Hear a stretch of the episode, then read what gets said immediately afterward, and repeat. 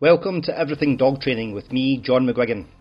Our goal is to bring you information on dog training methods which work and are kind, cutting through the myth and the folklore to help you have a better behaved, happier, emotionally healthier dog who is a joy to be around.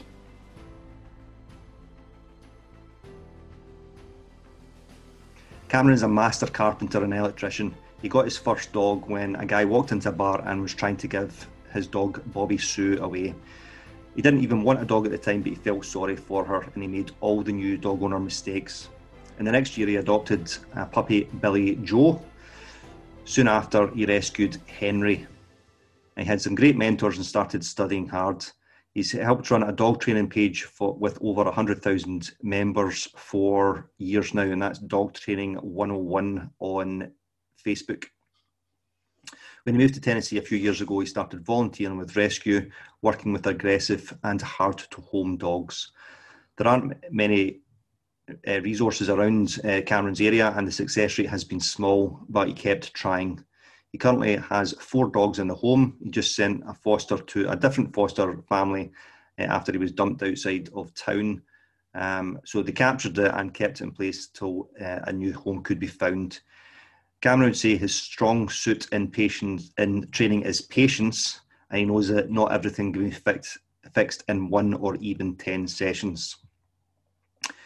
Uh, he can.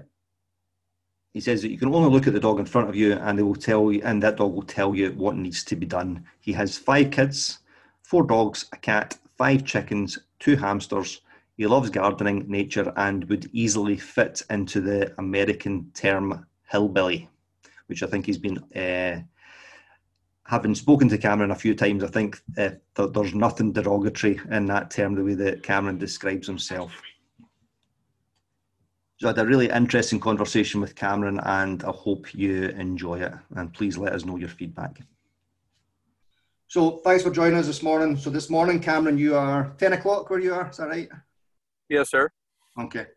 And you were saying that you've stayed in you've lived in five states in the US because you you were you grew up in Illinois, but that's not an Illinois accent, is it? no, more um, a lot of my accent I picked up from Texas. Okay.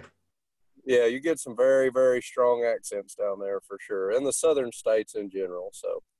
Okay, so what would be so? Let let's try. I'm going to say, um, if I was to ask you what a midden is, Okay, what would you think? It's a Scots word. What would you think a midden is?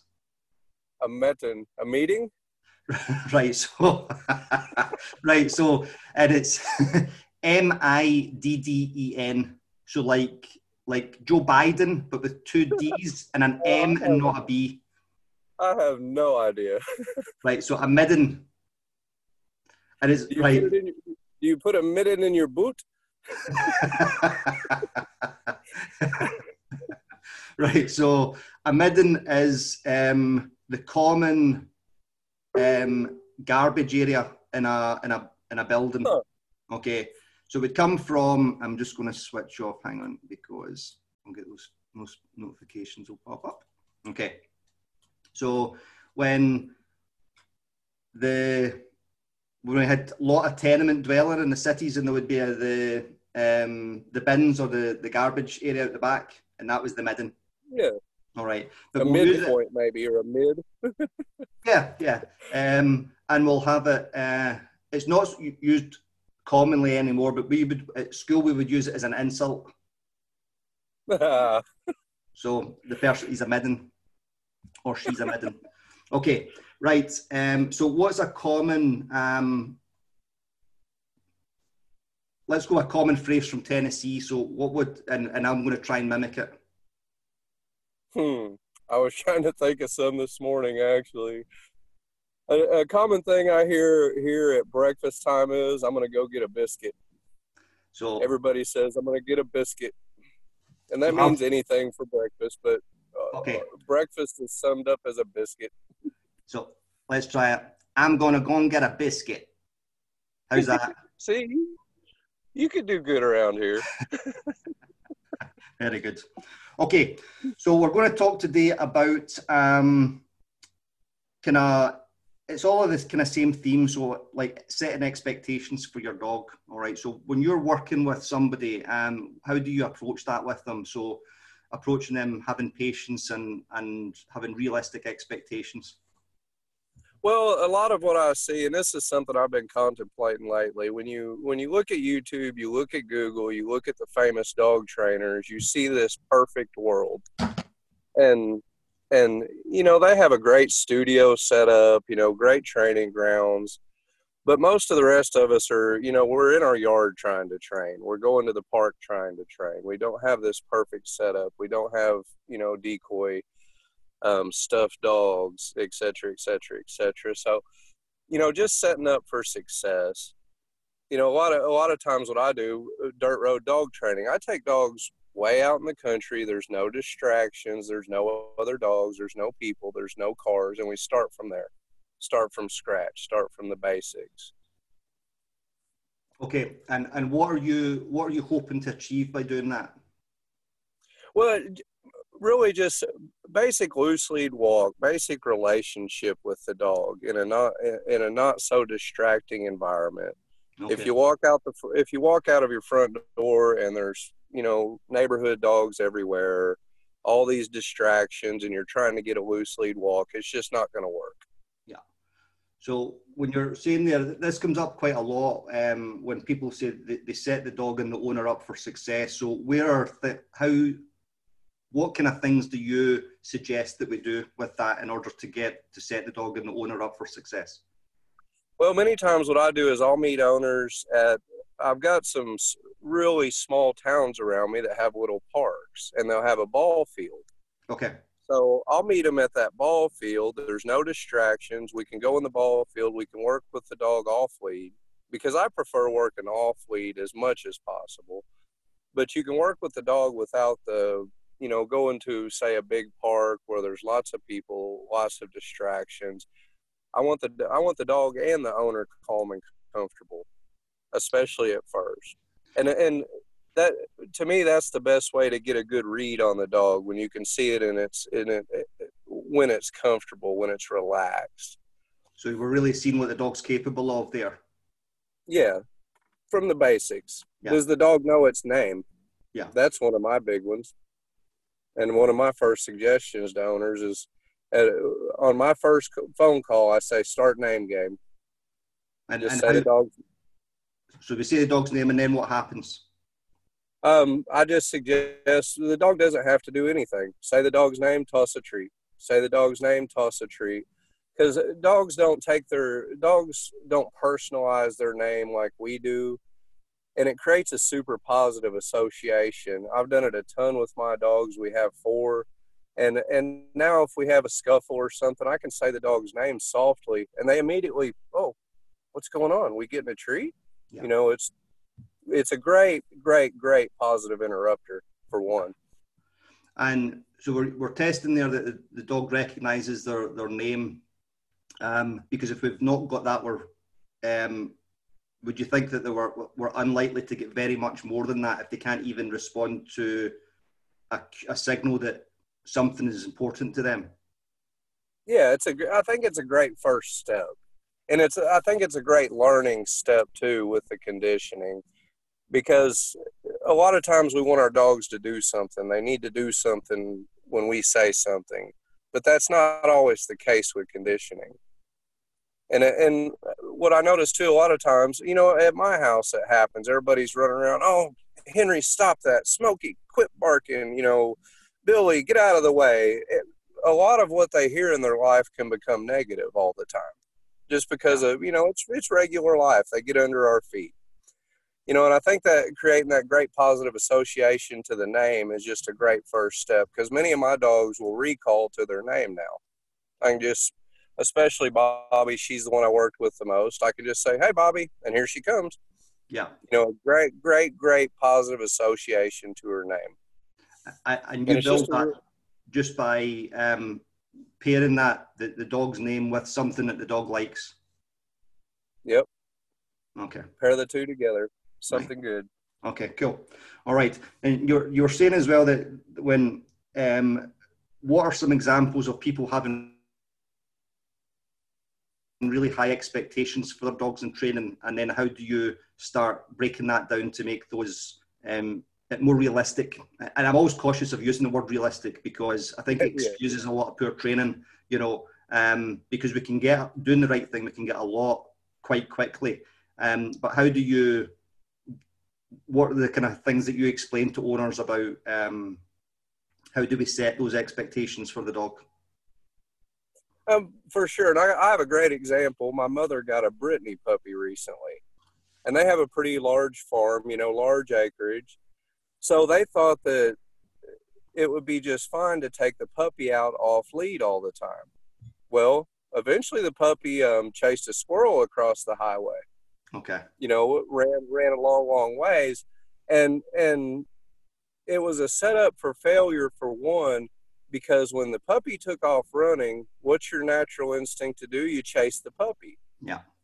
And then and then bam, bam, bam, snowball, bad situation. So now what they're doing is they're walking the puppy all the time on a long line. And even if it's in a safe area, they have a really nice thin 20 foot, I think, long line. And they said it's worked wonders. They've been able to work on the recall better, stuff like that. Because it's just that expectation of, you know, I can take my dog to the store immediately. Yeah. And then what I see, I see that a lot. You know, let's take our dog. We've got this new dog. Let's take this dog everywhere. And you get a lot of negative exposure to things where if you slow that down just a little bit, um, Cliff Earnhardt actually does this also, but go sit in the vehicle. Yeah. just watch. I uh, when my dogs were young, I would all the time go to a big store and we would just sit in the vehicle, watch people, feed treats. You know, no big deal. Nothing, nothing expected of the dog. We're just sitting there calmly watching the world go by instead of trying to, you know, hear the hard big hardware stores are Lowe's and they're dog friendly. You know, a lot of people will immediately take their dog there, expecting yeah. everything to be okay. But what happens is, is you run into other dogs. There might even be a dog off lead in this store. You oh, never know. Yeah.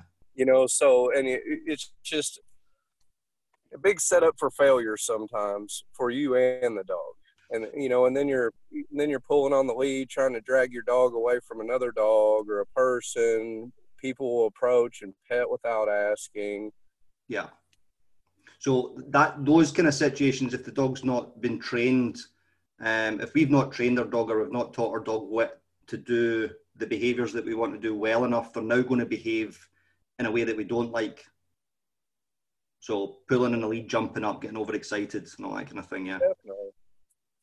You know, a funny one about Lowe's, um, I have a dog that's pretty skittish. She has noise phobia. And I wasn't thinking about it, but the sliding door scared her. Really? Uh, yeah, okay. So, yeah.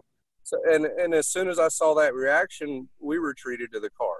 You know, I didn't push forward beyond that point. She'd, she'd already been scared. It's already there. It's better off just to back up, try it again some other day. You know, we went and got the car, went to the park.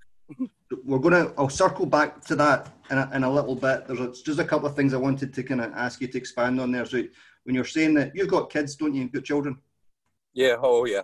Right. Okay. Yeah. So so when they're that example of taking your young dog or your untrained dog um, to the car park or the parking lot for for Lowe's, um, or where we would do it, would we would just have them at um, so in the UK or in Scotland, very very few of our, our shops are, are dog friendly. So, but you, we still need to train them to be around these places. So we would I use car parks quite a lot as well. Um, but they say it's, it's very similar to when you've got when your child starts sitting up.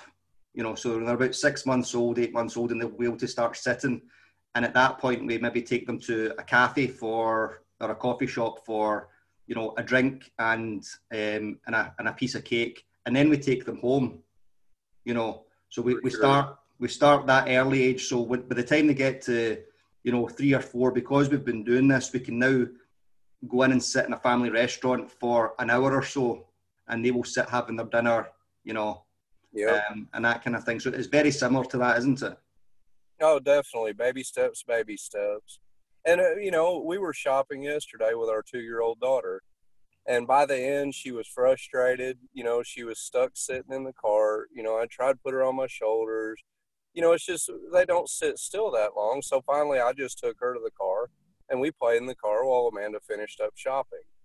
You know, it's that it's that expectation. Yeah. So what with your daughter there? What were the behaviours that you started seeing, which were telling you that she was getting frustrated or she was not happy with where she was? Uh, very similar to the dog. A dog does starts getting antsy, um, wants to get out of the car. You know, starts getting loud, wants to grab everything around her.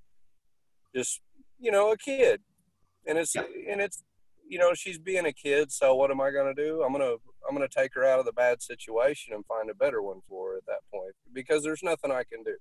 Yeah, you can't. You know, you can't reason with her. You can't say, "Hey, let's stop doing this," because then it's going to be stop, stop, no, no, no, stop, stop. Yeah.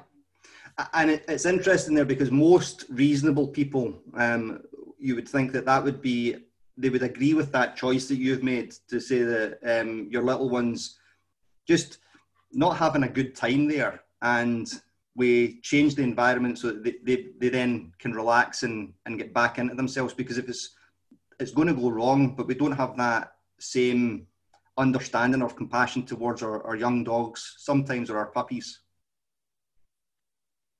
Yeah, I definitely agree. And it's with children it can be tough too because sometimes you you have to do what you have to do with them. Yeah. You know, you you don't have a choice but to go shopping.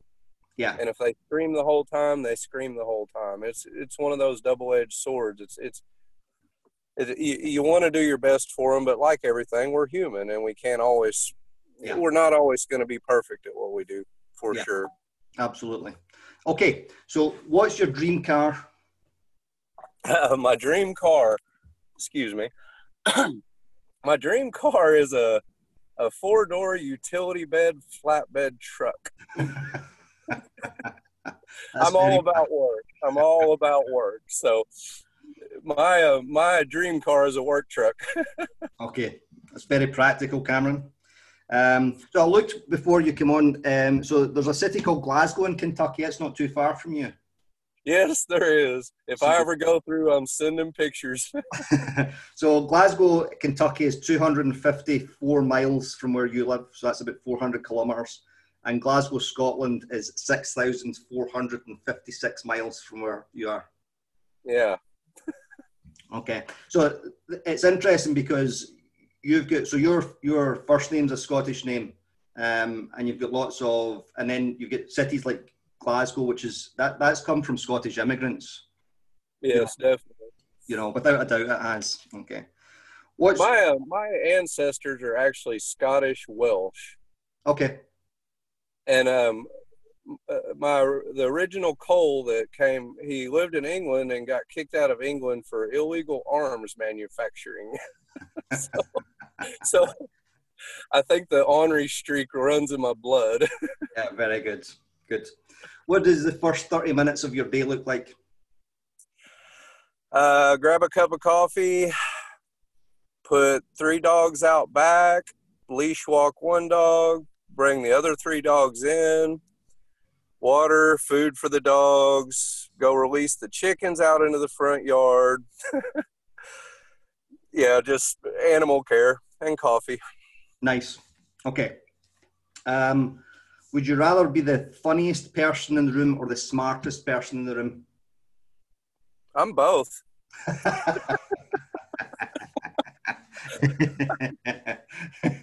um, actually, to answer that question, I mean, I a lot of times I am the funniest person in the room, and I've found that a great way to connect with people. Yeah, yeah, that's cool. Cool. And this one will be easy, I would think. Scotch or bourbon? cool. that would be my answer to that. All right. Okay. So you were saying um, when I said to you we're going to circle back around to, to that a little bit when you were talking about um, what's your, your little one's name, the two year old? Everly. Everly. Right. So when when Everly is having a, a, a bad um, just having a, a, a, bad day, you know, or whatever, or, or she wants. So, because some stage you'll, you'll take her to the supermarket and she'll be fine the whole time, and other days that she's not because she's 2 mm-hmm. you know. So, um, you take her out if you're able to, uh, and then Amanda finishes the shopping. So you've taken care of her needs in that moment as best as you can. Definitely. Um, I I always, always, always go back to Maslow's pyramid to the basic needs. Yeah. If we're taking her shopping, we make sure she has a snack, make sure she has a you know a drink ready. She's not ready for a nap. You know, just just set up for success. And we can take those same principles into your training sessions with your dogs, yeah. Oh, definitely, definitely, all the time. Like right now, and you know, and what I started out with is the perfect life you see online and dog training. Right now, we're having a flea outbreak. Okay. I, I spent the whole evening giving baths last night. We went and got meds from the vet, but but on the other hand of that, I've noticed some behavior issues with the dogs and it just just little things like we have one dog having an accident at night now okay and we've had a lot of storms in the evening which has made the evening potty break a little harder. Yeah. you know so an accident in the house is no big deal but you know I, I just always look at what's going on with them um, i had a little bit of an aggression issue pop up a while back with one of my dogs. The first thing i did took her to the vet. Yeah. And, and why was that? Just uh, to rule out any pain. Yeah just uh, you know I, I don't know what's going on so i want to start from scratch and you know check everything off the list. Is she in pain? Yeah. is something going on with her? And that's that's i had a client phoned me yesterday uh, or, or an inquiry yesterday and the dog's uh, i think this five or six year old dog and in the last two months they've had six extremely out of character aggression incidents. Um, and my first thing was dog goes to the vet for a check and some pain meds um, to see if that if we're going to if that makes any difference to start. Um, and it's something a lot of people will forget about or not even think about. You know. Um, I, I, My most recent client, um, they were having some aggression towards owners.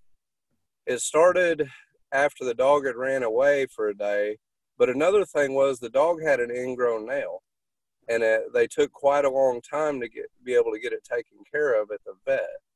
Okay. But it's like, and you know, there there's your pain problem. Yeah. And if we, we address the pain problem, very often, a lot or all of the aggression stuff will go away. Definitely. Yeah. Yeah. Cool. Okay. Um, all right. Um, the other thing we talked about, we're saying it, trying to do, and it's it's going back to um, when along the same line, okay, but trying to do too much too soon with your dog and not having enough patience. So, um, how do you explain to people um, that they have? Um, how do you about starting to under, for people to understand that it's a process that they're going through with their dog, and the dog's learning it as well? Well, a good way, a good way I like to explain it is, is um, starting a new job you start a new job you you have no idea what's going on with that company. So you the first thing they usually do is sit you down in a room for eight hours and you watch videos. Yeah. A lot of times you don't jump in and go directly to work at what you're doing. You go through the whole safety procedure. You go through you know just everything. Many times they're not going to sit you straight down at a desk and say here you go go to work. Or mm-hmm. you know put you in a machine at a factory. Here you go go to work I've went to jobs. Well, the railroad, for example, I had three days just sitting in a room watching videos before I ever went to work. You know, so just uh, just uh, you know, first things first. The the first steps. Yeah. You know, if you're if your dog's dragging you around on the lead in your front yard, then you don't want to go to a big busy park. Yeah, it's not going to work. Yeah, absolutely. Um, and then we can we can come up with strategies which we'll talk about in other episodes of, of how to give your dog to meet those needs of exercise and stimulation and all that without taking the dog and the owner to places where they're kind of metaphorically drowning. Yeah, for sure. Yeah, cool. All right. Okay, so how do you respond when because you'll have had this because we've we've known each other online for for a long time now, but when when people kind of push back against positive reinforcement dog training? How, what are the some of the things that you will um, explain to them? Um, you know, I I see it every day here. The e collar is common here. Yeah. I mean, a lot of dogs on my street they're wearing e-collars. A neighbor down the street has two dogs. Both of them are wearing e-collars. He's carrying two remotes, and I, I really just I don't say much to him about the e-collar. I just show him, and I have a little house next door to the person I'm speaking of that I'm working on, and uh, I'll just play with his dogs, and you know, kind of the oh, how do you say it? You know, the show put up you know, show them what, show them how it works, not try to yeah. attack what they're doing wrong because then you're going to get the cognitive dissonance. They're going to shut off immediately. I can't walk up to your house and say, "Well, that you know paint job on your house is ugly. You should paint your house." Yeah, you know that type of approach. It's never going to work. But if I'm walking by their house every day with a different dog on a loose lead, you know, or off lead. I have one dog that's great off lead. She'll stay right with me. You know, or go work with their dogs. I always have a bag of treats in my pocket. I wear cargo pants. So yeah, yeah. You know, and just and just show them what's you know what they can accomplish. Uh, an awesome one with a new dog. Very first thing is is capturing that sit. A lot of times you can capture that sit, given no cue, capture it a couple times, and then maybe start a short little ping pong session, you know, a little bit of name game, and then start a short little ping pong session. And when that dog starts running back and forth from me to them yeah. and immediately sitting down for that treat, it's like magic to them. They're like, and, oh, wow. And how do you, when you're saying capturing, what, what do you mean by that? Not, not asking the dog for the sit, just waiting for the sit to come, waiting them out. Or I might lure it a little bit if the if the dog's just not getting it or jumpy, I may lure it with a treat. You know, hold a treat over the head and then slowly bring it back towards the tail. Yeah. And then as soon as that sit comes, treat. Yeah. And they they catch on to it so fast, especially puppies. And they'll and well, I, my very first client actually, the this puppy was I think 13 weeks old, and was sitting every time it ran up to you in about 10 minutes. Nice loved the game, loved the game. And and to the owners, it was like, wow, this is magic, you know. Yeah. And yeah, really cool. Okay, so um, last thing. Okay, so I'm going to finish the sentence. Dog training is. Hmm. Dog training is ever changing. um, I don't know how I'd finish that out in just a sentence. I would almost say dog training is ever changing. It's it's never the same with any dog. Every dog's different. Every person's different. Every environment's different. And even then, with the dog that so if you train um, if you train your dog today, the same dog is going to be different tomorrow because another day has passed, more learning, you know, and so on. Yeah, lovely. And, and, back to the basic needs, you know, a week from now, my dog may have a belly ache and I want to take them out and do something, and it's just not the day for it. They're not feeling it, just like us. Yeah, absolutely. No, wonderful. No, I really appreciate your time today. So, um, um, yeah, much obliged. You know, there's lots of lovely information in there that um, that, that people will be able to act on. So, massive, massively appreciative. No, very welcome. Great to talk to you. And I'd like to finish with one last thing, just for everybody. But you know, life isn't perfect. We have to do the best we can, you know, with ourselves and with our dogs. And you know, it just like with us, some t- things take baby steps, and little baby steps and little baby steps. But if you keep doing the baby steps, you're going to see the results you want someday. Awesome. Maybe not. Maybe not when you want them, but someday. Wonderful. That's a nice note to finish on. Thanks very much. All right, John. Good to talk to you. Okay. Bye. Bye. Massive thanks for listening to this episode. Um, your feedback is important to us, so if you've got any comments or thoughts on the podcast, or you've got anything that you'd like us to cover in future episodes, please do get in touch. You can find us on uh, all the social media channels, so that's Facebook, Instagram, and YouTube. And if you search for Glasgow Dog Trainer and behaviour consultant in any of those platforms, you'll find me. Um, or you can email me info at glasgowdogtrainer.co.uk. Thanks very much for listening, and your support means the world to us.